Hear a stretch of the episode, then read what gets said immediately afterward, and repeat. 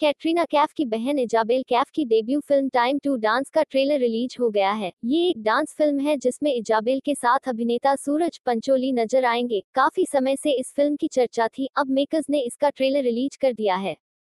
ये फ़िल्म वैसी ही है जैसी बॉलीवुड में अब तक डांस वाली फ़िल्में आप देख चुके हैं। डांस कंपटीशन में भाग लेने विदेश गए सूरज पंचोली को इजाबेल कैफ का साथ मिलता है। उसके बाद शुरू होता कंपटीशन का दौर। इसमें अब तक आ चुकी बाकी फ़िल्मों से अलग आपको डांस फॉर्म दिखेगा।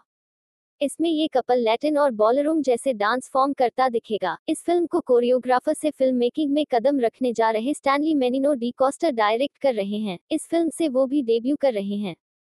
वहीं कोरियोग्राफर रेमो डिसूजा की पत्नी लिजल इसे प्रोड्यूस कर रही हैं। इस फ़िल्म की शूटिंग 2018 में ही पूरी हो चुकी है। इस फ़िल्म के लिए कैटरीना की बहन इजाबेल काफ़ी समय से तैयारियाँ कर रही थी। फ़िल्म की रिलीज़ रुकी हुई थी। अब ये फ़िल्म 12 मार्च को सिनेमाघरों में रिलीज़ हो रही है। वहीं इजाबेल के पास दो और फ़िल्में भी हैं। ये एक्ट्रेस सुस्वागतम खुशामदीद में दिखेंगी, जिसमें पुलकित सम्राट जैसे कई और सितारे भी हैं। कुछ दिनों पहले ही ये दोनों सितारे शूटिंग करते भी दिखे थे।